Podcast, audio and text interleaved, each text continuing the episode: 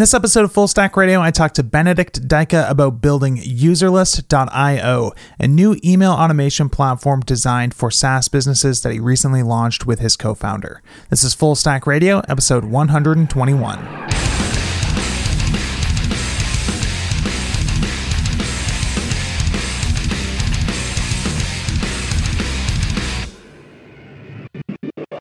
Hey everyone, welcome to another episode of the Full Stack Radio podcast. I'm your host, Adam Wathan, and today it's my pleasure to be speaking with Benedikt Deicke, who is the lead developer, I guess, on userlist.io. How's it going, Benedikt? Yeah, everything going right.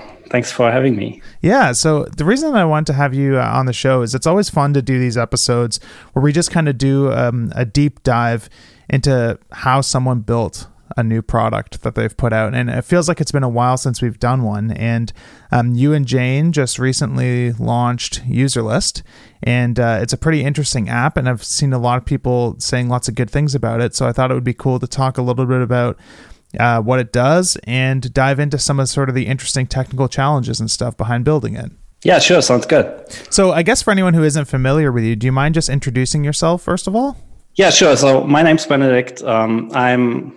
You said lead developer. It's funny because I'm the only developer. So I'm kind of leading myself, but I'm the engineering co-founder of userlist.io. We're a customer messaging tool for software as a service applications. Basically, we allow you to track what your users are doing inside your application and then send them messages based on that, or send them messages when they don't do a certain thing. And yeah, I think that's the gist of it. Like just moving data around and reacting to it. Awesome. Yeah. So I guess maybe something to talk about at first would just be kind of like what makes UserList sort of a little bit different maybe from other email marketing automation tools that people are sort of used to. Because it sounds like UserList is sort of focused on a more specific use case where someone might use an existing tool like Drip or something for this as well. But those tools are a lot more sort of general purpose, whereas I think from my understanding anyways, UserList is sort of designed for a more specific need that it can sort of optimize the workflow for a little bit. So can you give an example of how someone might use UserList in their business? Sure. So our main focus is, as I said, software as a service applications. So we only have an API. We don't have anything like forms that you can put on your website or embed somewhere. So all the data we process is sent from your application into ours or via the segment integration that we offer.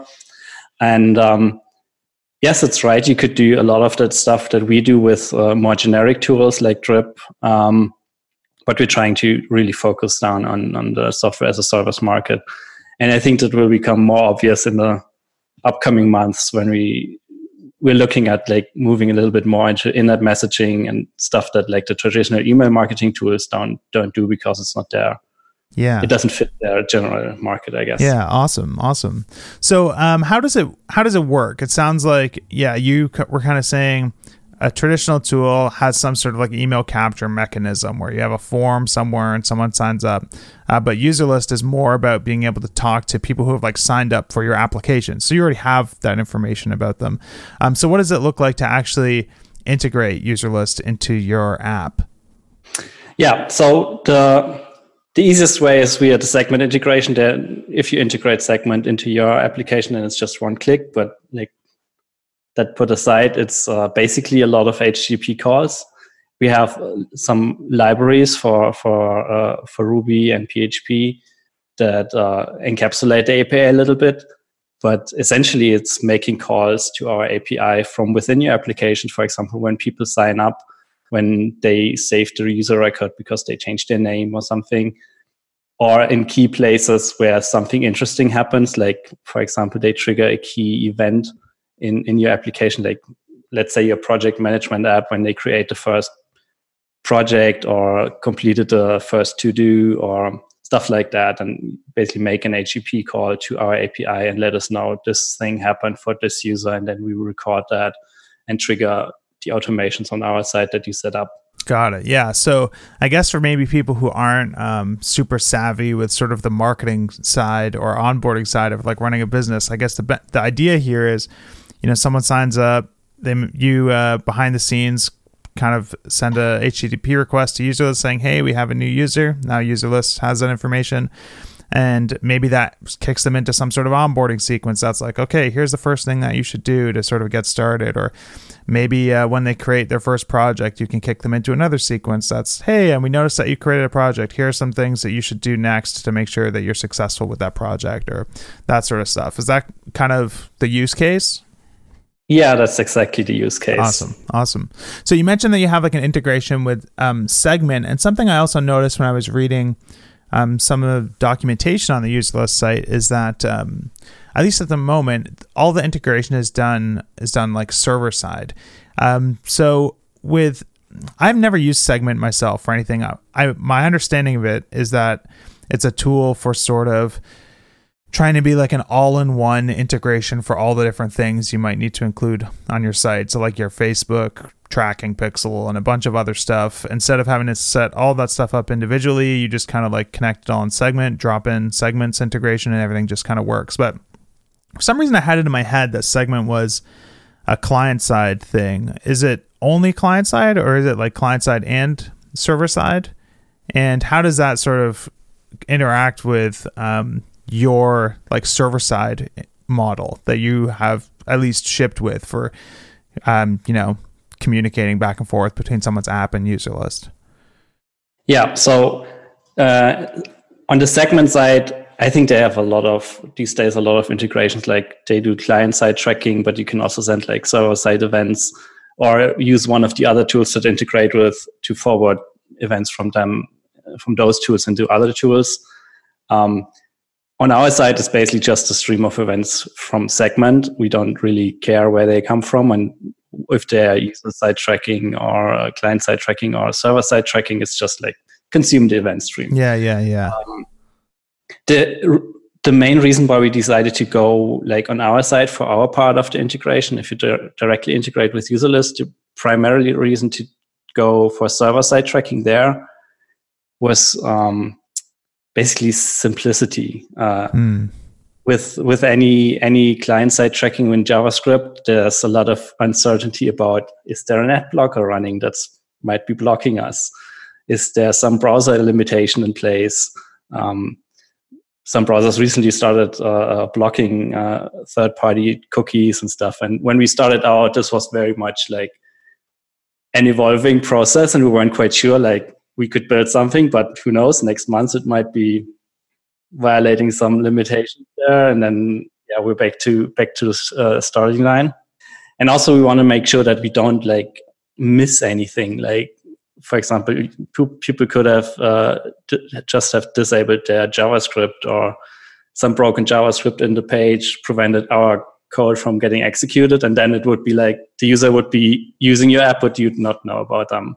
Yeah. Or you put them in some sequence that's not relevant to them anymore, and you don't even know that like they're done with that task, so they don't need onboarding help with it. Or I think that makes a lot of sense. Like, I definitely see the benefits of trying to basically do everything in a controlled environment, where if it's on the server, you know for sure that you're the one writing the code. It's running on infrastructure that you control, so you have a lot more confidence that things are working. And it's also just one less annoying JavaScript snippet sent to your users that they have to kind of worry about getting in the way of things too. So I think that makes a ton of sense from a technical perspective, for sure. So who's kind of like the audience for userlist? Like, I guess like when I think about something being like a server-side integration, I feel like that raises the barrier to entry a little bit for some potential people, because a lot of people don't have necessarily the technical chops to integrate that themselves, whereas they could drop in a JavaScript snippet. What's the story for that situation? Is that just like not the people you're trying to target right now, or is the Segment integration sort of like the way that you can give those people that sort of easy drop in the JavaScript workflow without having to wire up all the server stuff?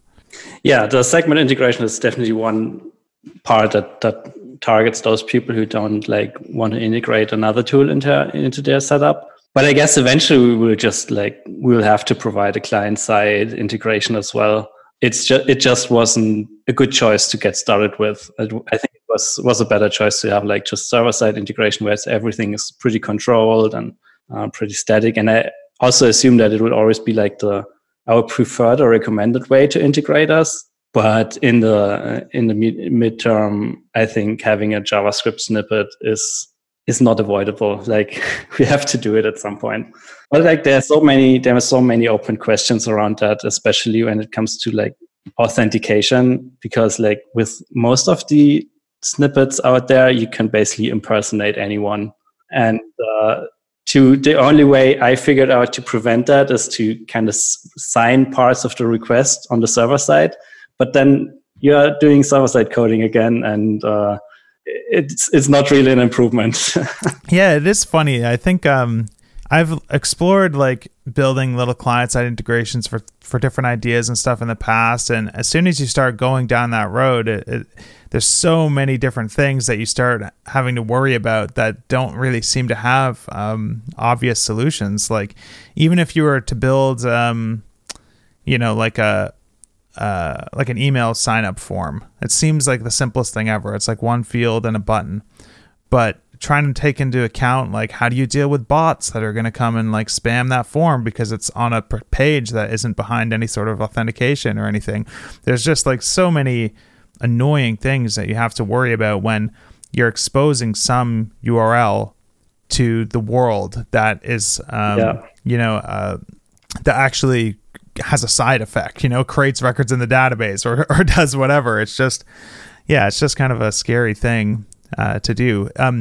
Are there any other sort of challenges that sort of came to mind that really just made you think, we should just stick with the server-side integration for now? Like, were there any other things that we haven't covered so far that you ran into that just seemed like this isn't a problem we want to have to solve?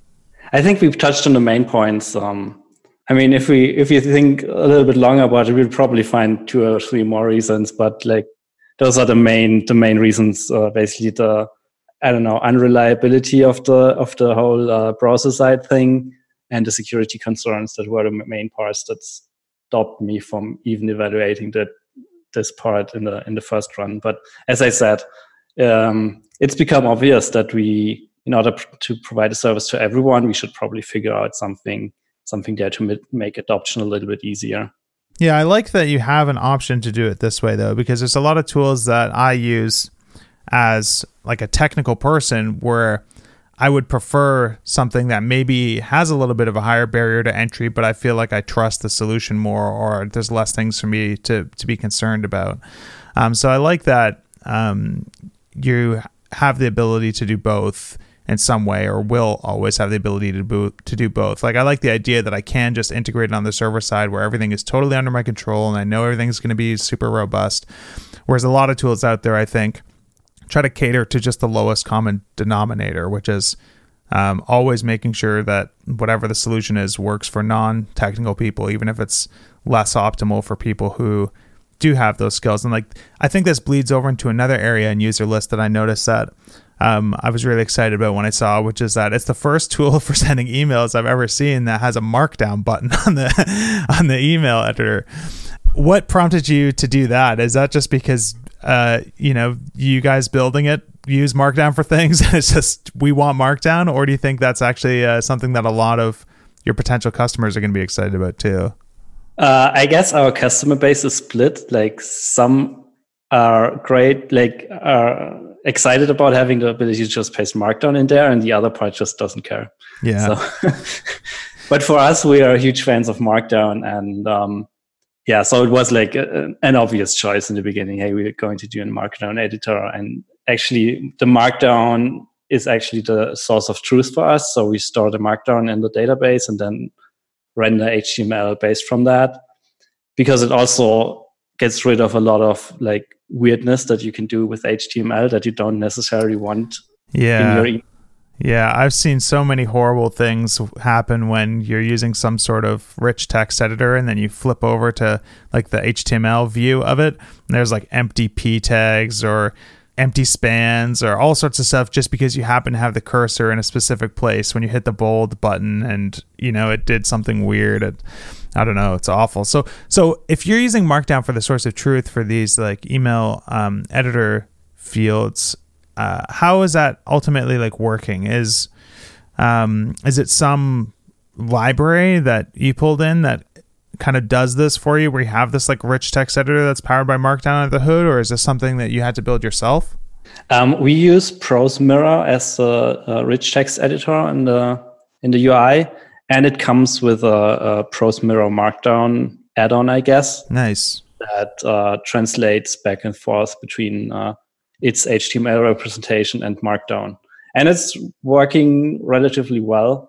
With all of this stuff, it's rich text editors. It's always written. Just wanted to take a quick break to thank one of this week's sponsors, and that is DigitalOcean. So DigitalOcean is a simple, developer-friendly cloud platform optimized to make managing and scaling apps easy with an intuitive API, multiple storage options, integrated firewalls, load balancers, and more. I've personally been a customer of DigitalOcean for about 5 years, and I use them to host all of my server-side projects, like my custom course platform, for example, which is built with Laravel. A lot of the guests that I've had on the show in the past are DigitalOcean customers as well. For example, Taylor Otwell, the creator of Laravel, he uses DigitalOcean to host Envoyer and Laravel Forge, and Jeffrey Way actually uses DigitalOcean to host Laracasts as well. One of DigitalOcean's newest features that I'm personally really excited about is managed databases, which lets you spin up a completely managed database server, so you don't have to worry about anything like backups, managing read-only replicas, or just general server maintenance. Now, DigitalOcean is already an extremely affordable service. You can spin up a server for as little as $5 a month, but they've been kind enough to offer a free $50 credit to Full Stack Radio listeners. So head over to do.co/fullstack, all one word, to claim your $50 credit. And thanks to DigitalOcean for sponsoring this episode. Back to the show.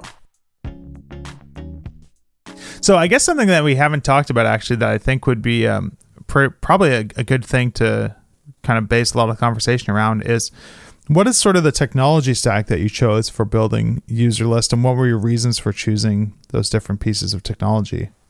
So most of it is built, all the backend is built in Ruby on Rails. It relies on a lot of stuff. Is using Sidekiq for background processing, because the whole app is basically queued jobs. Almost all of it is just it's just a lot of background processing. We're using Postgres as the database. Of course, we're using Redis for Sidekiq scheduling. And right now it's just deployed on Heroku, so super simple, nothing fancy. The front end is built in Ember.js and talking to the back end via an API. But that's about it, yeah. Awesome. Yeah. I noticed that when I was looking around the site trying to figure things out, and I noticed that you were using Ember, which I think is a sort of an interesting choice to make in this day and age. I feel like Ember has sort of been this framework that's always been there and always been improving, and it's managed to just survive this whole time, and it has sort of a cult following, I think, whereas a lot of other frameworks that I feel that I imagine as being sort of from the Ember era haven't really made it. But Ember seems to just keep chugging along, and it has this user base, this sort of loyal kind of users. So what made you choose Ember? Have you been using Ember for tons of stuff for years and years and years, and you just feel fast with it? Or were there reasons that you chose it over other technology that's maybe trendier, like Angular or React or Vue or whatever? Yeah, so the main reason is, in fact, that I've been using it for a long time. I started using it when it wasn't even called Ember. So it was just what I know and was comfortable with using. And that's basically the reason why I chose any of this. It was a complicated thing to build, so I decided to rely on tools that I know. Yeah, not introduce some other wild card in there where it's well, I have all these complicated problems to solve just in terms of making the product work. I don't want to have to learn how hooks work in React on top of that or something. Yeah, that makes a lot of sense. Yeah. But then again, Ember is constantly evolving, so there's enough stuff to figure out, enough new stuff to figure out over time. So cool. Just a quick question, I guess, about that setup. Something that I'm curious about personally, because it's something that I've been looking into a little bit. There seems to be a lot of different ways that people set up sort of the authentication system between a front end like Ember talking to like a back end like Rails. Like some people are using JWT tokens and treating it as like almost like a mobile app and a web app, where other people are just doing like cookie session authentication as if it's almost just a pure Rails app. What setup did you choose for UserList, and what was your motivation? We're using an OAuth 2 setup, mostly because I had it already built for previous projects. So I just like took this over and kept using it. Also with the idea that eventually we'll allow more integrations, and usually that's the point where you we're not getting away with anything else but like OAuth to have a smooth setup flow where it's just a click of, I don't know, a button or two to get two apps connected. Got it. So when someone logs in to UserList, they're putting in like a username and password, whereas like OAuth is normally for third-party clients anyways, of course, people aren't putting in like a username and password. So are you using like the OAuth 2 password grant to issue a token for the local, for sort of the first-party client? And then you just store that on the client and just send that as a header with every request, I guess? Exactly. That's how it works. Cool. So I think another thing that would be interesting to get into is one of the challenges that I've always imagined would exist with an application like this is email deliverability. Like that's something that I have had issues with other tools that I've used in the past. And I think for something like UserList, which is really focused on, you know, not sending people marketing emails, you know, sending people like, oh, this is on sale or whatever, but really trying to like send them emails that are pretty important that are going to help them have success with the product. I feel like deliverability is probably something that's going to be pretty important for you guys. So what challenges have you run into there, and what things have you done to try and, you know, solve those problems and keep deliverability high? Luckily, so far, there haven't been too many challenges, mostly because we launched last week. I think all the bad stuff is still ahead of us. But we try to be precautious about it. And when we are looking for a partner to basically rely on for the email deliverability, we explicitly looked at providers that would allow us to separate customer accounts into different sub-accounts. So like one customer behaving badly doesn't have a negative impact on everyone else, and stuff like that. So we really try to be prepared for when bad stuff happens, and recently added the ability to just like suspend an account very quickly to make sure that like if we notice that someone is obviously a scammer or whatever, we can easily block them from ever sending again. Yeah. So what email service did you end up choosing? I know there's a lot of different options out there. Yeah, there are a lot. And we ended up with SparkPost for now. They seemed like to have the best package of like flexibility and the ability to like separate stuff, and also price. The pricing was okay. I'm not entirely sure that we'll ever forever stick with them. So the setup is kind of flexible, so we can switch them out pretty easily. And I also try to like have like all the important stuff on our side. Like we do all the click tracking ourselves, the open tracking ourselves, basically minimize the how much you're depending on from them. Yeah, exactly. So in theory, we should be able to switch relatively quickly, or even like maybe we'll end up with a custom SMTP server at some point. I don't know. Yeah. For now, it's working well enough. Cool. So what about stuff like email authentication, like DKIM and like SPF stuff? I know some tools make you set that up as a customer, so that things are being like correctly signed as your own email domain, whereas other tools will sort of send things like on your behalf, and then they show up in Gmail as like, you know, this person sent this on behalf of this other email or whatever, which I know is a lot simpler of an integration for people who don't have the technical confidence to dive into their MX records or anything on their domain. So how have you opted to set that up with UserList? Is it a mandatory thing? Is it an optional thing? Is it not even a thing? And what was kind of your thought process in making that decision? It's an optional thing, but highly recommended. So we allow you to manage your sending domains within userlist. And once you set up a new sending domain, you have to set up DKIM headers and not headers, DNS records. And we verify those. But if you don't do that, we'll just send from a generic your account name at userlistmail.com sending address and set your original from address as a reply to header. So it works out of the box, but it's not like the super pretty setup. Nice. Yeah, that's an interesting decision, actually, because some of the tools that I've seen, when you don't set up your own sending domain with all the authentication stuff, they'll still send emails like from your email address. I can't remember the difference. There's like a from header and like a sender header or something, and they don't have to necessarily be the same. But like, yeah, when I first set up my ConvertKit account, for example, and I hadn't actually set up all the authentication stuff, they would still send from my personal email address, even though like technically they can't, and do it in a way that's going to show up as like validated or whatever. So I think it's interesting that you chose to send it from a userlistmail.com account. To me, that sounds so much simpler and reliable, because now it's like you can actually authenticate that domain still. So you're not trying to like make it appear like it's coming from somewhere that it's not. It's just way simpler. Was that kind of your motivation for setting it up that way, or were there any other reasons that made that seem like the best option? I looked into other ways, but it turned out this was the only setup that would reliably work with SparkPost. So got it. In the end, it was the only choice. Yeah.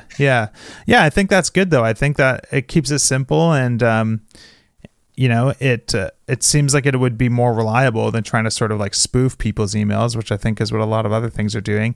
And if someone doesn't like that they're seeing, you know, your domain as the emails that they're sending, well, of course, the option is there to set up their own email and authenticate it and stuff.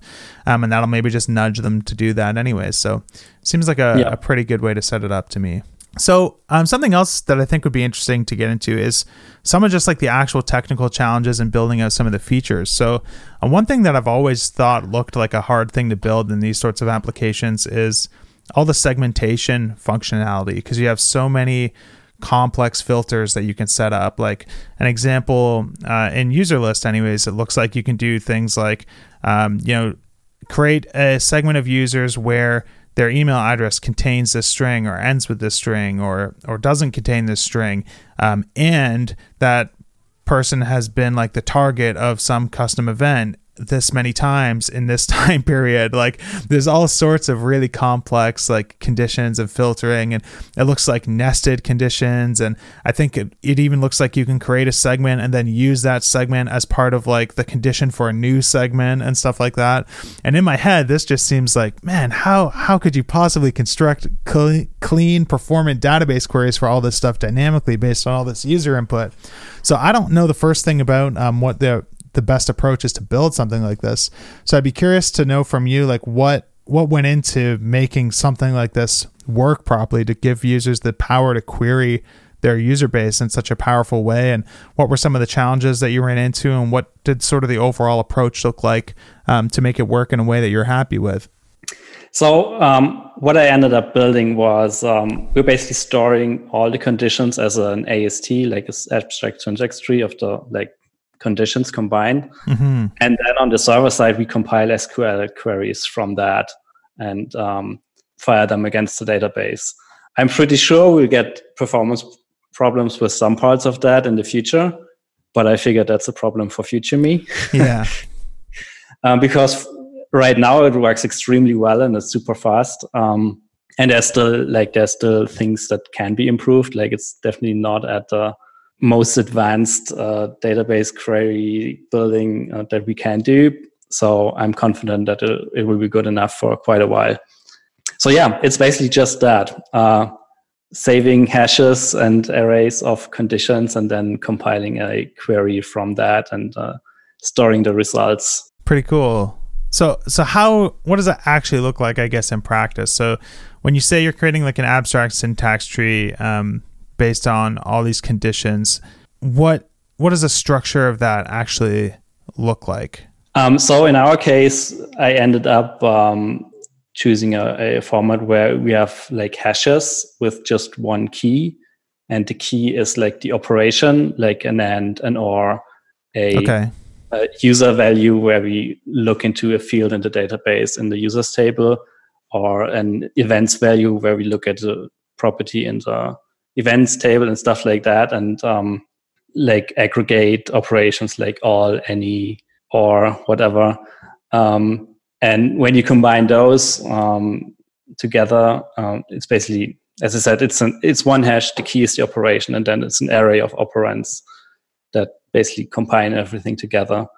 And to build the SQL queries from that, it's basically a visitor that just walks this tree and plugs things together. So you just have sort of a mapping, I guess, between what operations are possible for the user to select and what that should translate to in terms of a SQL query. Yep, exactly.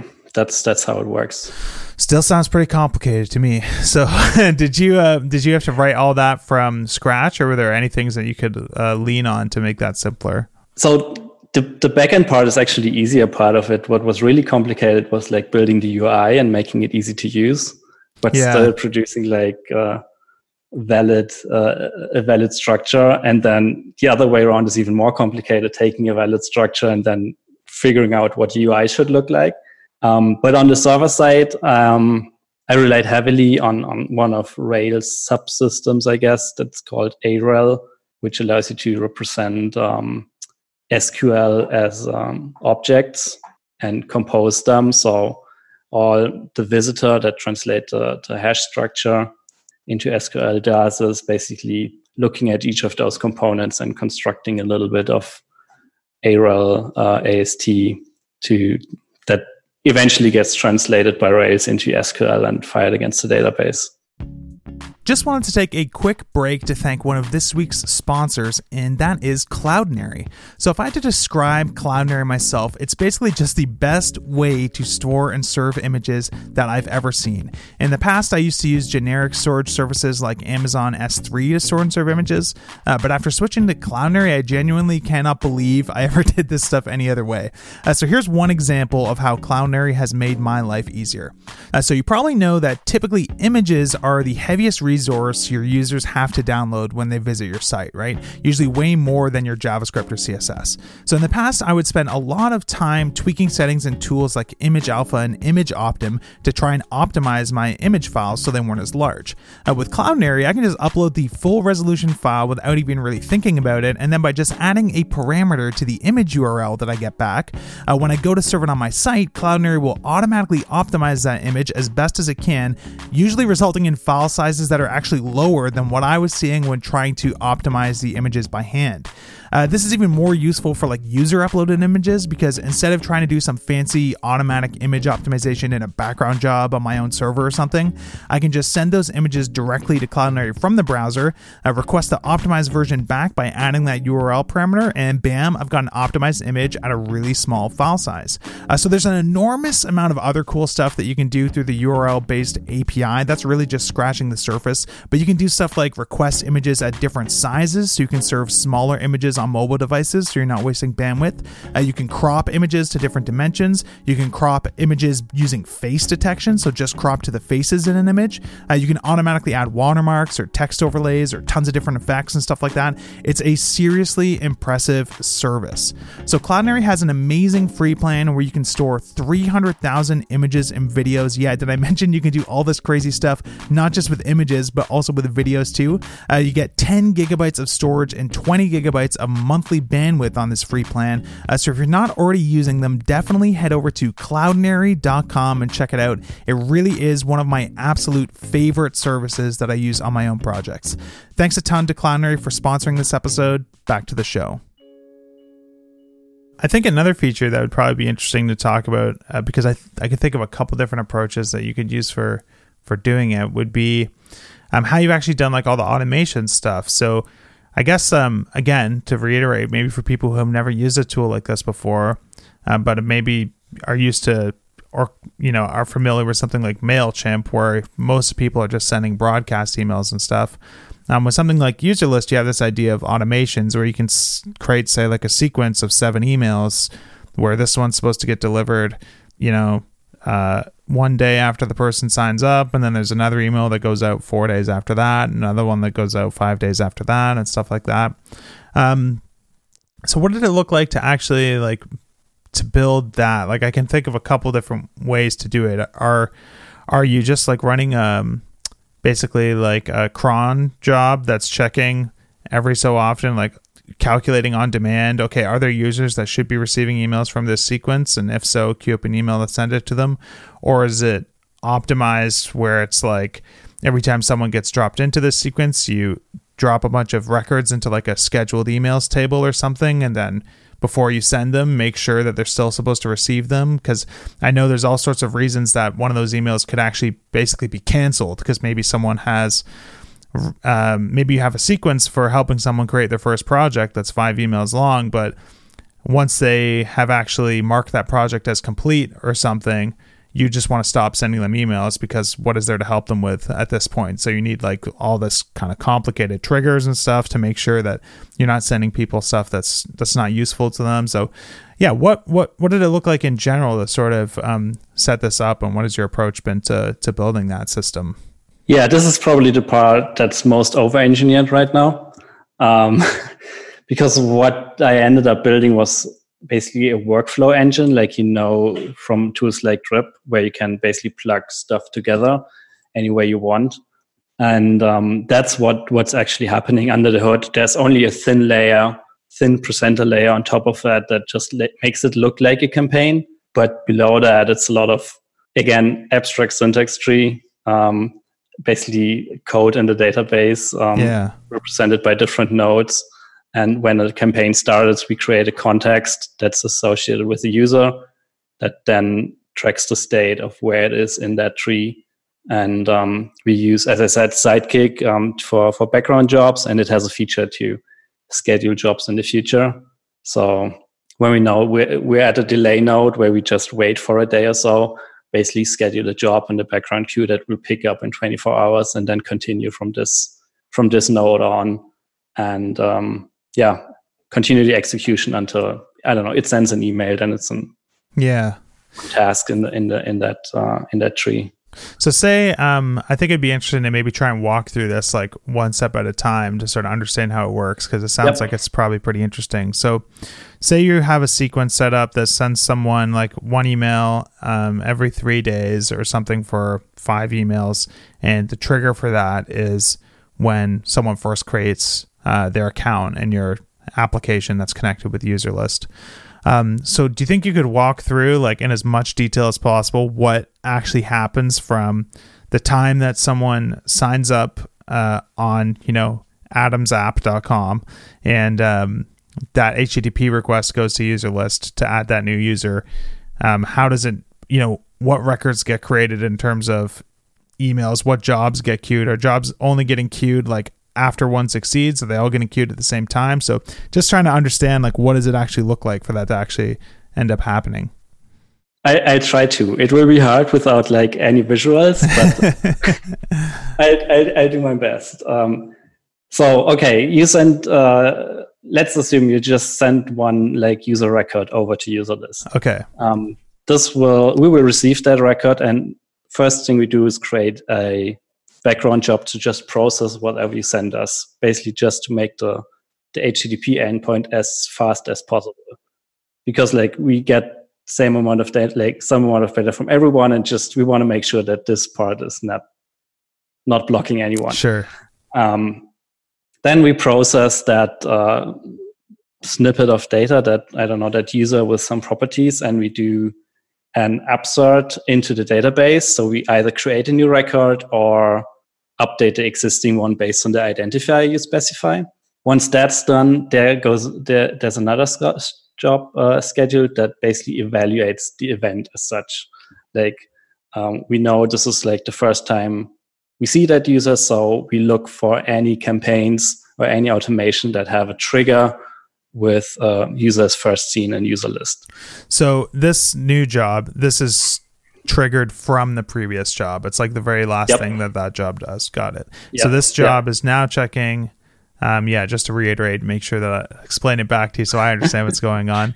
So you've created this new user, and there could be like an automation sequence where the trigger for that, like what makes that start, is that a new user joined the app. So I guess what you're doing is you're going to query all of the campaigns or automations that have been set up in UserList for this customer of yours, and basically just iterate over them and see, or maybe you're querying and you can just get the records back right away directly from the database. But either way, somehow you're evaluating each one of these automations and checking, like, is this event relevant, or should this event trigger this automation or create a new instance of this automation? Yep, exactly. It's basically a combination of being smart with the initial query and then just iterating over all of them and trying to execute them. There's also a check in there then that makes sure that the user isn't already in that sequence. Of course, with a first scene, it's not the case, but in some cases, it might not be the first event of that type. So we make sure it's not the user isn't entering that twice. Assuming it's the first time and we really want to execute it,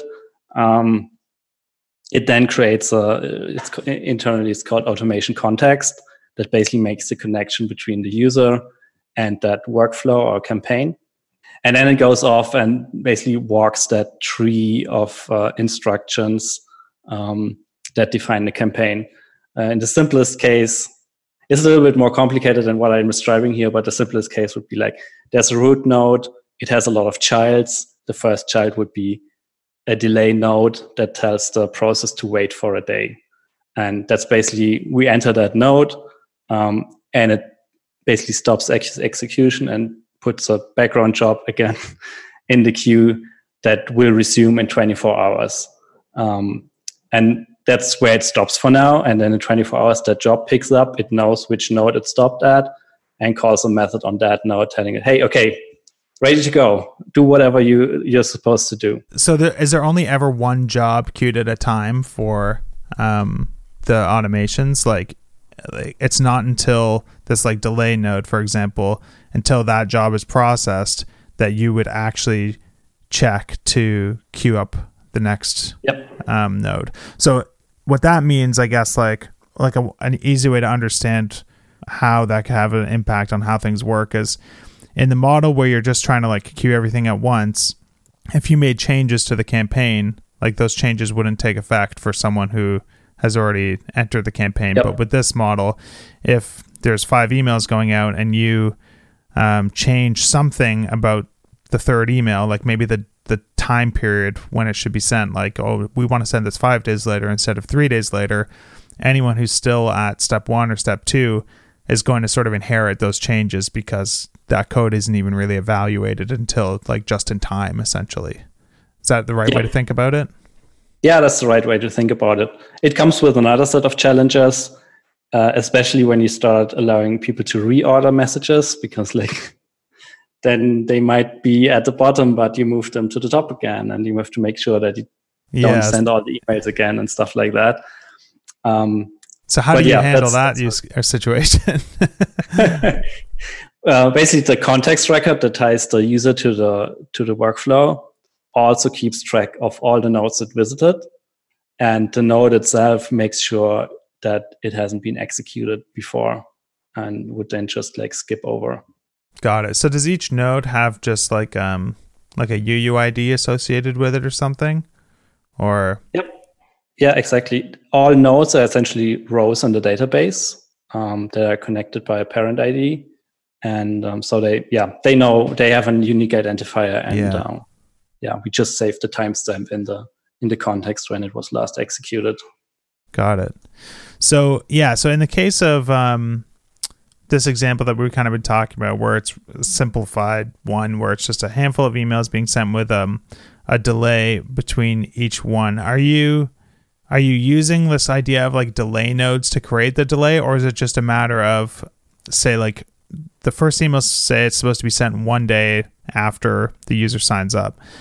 So the automation kicks in and you're going to go ahead and schedule that first job. Do you just schedule it a day later?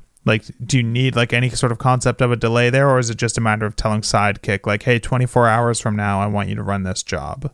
So yes, it's basically that we have like the delay node has a value that defines like the offset. What we also do these days is we have like, we know when the last action was executed, like the last message was sent or whatever. And we basically use that time plus the delay to figure out when we're going to send the next message.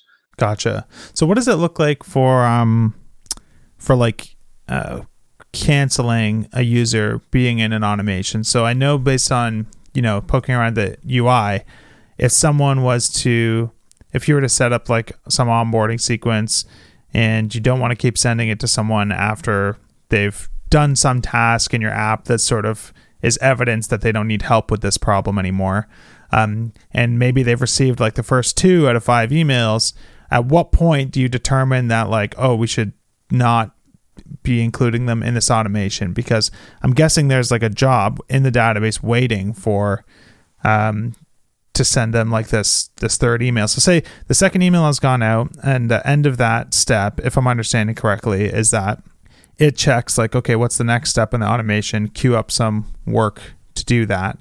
Does that automation step, like that job, when it actually runs, does it do something at the beginning that sort of checks like, hey, should I actually still be running, or should I just basically abort whatever task I was supposed to do? It's actually both. So whenever a job wakes up and continues execution, it still makes sure it checks that the context itself is still in a running state, so it's not paused or canceled or whatever. It only continues if it's in a running state. It also checks that it's still at the node it's supposed to be. So I don't know, it was maybe scheduled for this delay, but now suddenly it's at a different one. Then it just like stops execution because something horribly went wrong. Sure. But like for the exit conditions, as you mentioned, we have the ability to stop sending a campaign when certain things happen. Those are triggers again. So in a similar way where we would check all the triggers to start a campaign, we also check all the triggers to stop a campaign. And at that point, we would look for that context that connects the user and the workflow and just move it to the finished state. And with that, it will always look into Sidekiq and deschedule that job because it's no longer needed to be executed. Got it. Very cool. So I think that's actually probably all the things that I was personally curious about, but I'm curious to know from you, like what other challenges and stuff that you ran into building user lists so far. Like, is there anything that sticks out as like a particularly hard problem that you had to solve, that you had to come up with an interesting solution to solve? Well, as I mentioned before, like the hardest thing so far is building that filter UI. Yeah. Have this AST and then have to figure out how to make a visual representation of that. That's also like non-tech friendly. Because sure, I could just like print out JSON and let you modify that. That would work for me. Luckily, I have two amazing co-founders who push back on ideas like that. So we have to really try to build like nice user interfaces that are easy to use by everyone. And basically that translating back and forth is one of the most challenging parts. And I don't have it fully figured out yet. Yeah, like, I can imagine like if someone has, you know, nested conditions 11 layers deep, like what can you even do? You know what I mean? It's Yeah, it's challenging. Yeah, cool. So what did you end up doing? Like, is there anything in that solution that like you thought was like an interesting insight that that helped it along, or is it just hard? I guess it's just hard. At some point, I had a realization that I just was using Ember in the wrong way, and once I relied on that data down, actions up pattern that's popular in Ember. It got a lot simpler because then I was like only not mutating state in place, but only like calling upwards to, hey, do whatever you want with that. Yeah, that helped a lot because before that I was just like trying to modify the hash in place and then weird stuff would happen and things would get out of sync and stuff. And with that refactoring, that part got a lot easier, but it's still super complicated. And I have a feeling that it will not be like the last version of it. Yeah, I believe it. Cool. So, I mean, I guess if that's that, then what's sort of like the best way for people to keep up with you and the things that you're working on with UserList? So UserList is on Twitter, userlist.io. I'm on Twitter at Benedikt Deicke, and I recently started a new podcast with my co-host Brian Ray. It's slowandsteadypodcast.com, and we'll cover a lot of UserList, and for him building feature on it on that podcast. So if you want to really keep up, then that's probably the best place to go. Well, there you have it, folks. I hope you enjoyed this conversation with Benedikt about building userlist.io. If you're interested in the show notes for this episode, they can be found at fullstackradio.com/121. Thanks to DigitalOcean and Cloudinary for sponsoring the podcast this week, and we'll see you next time.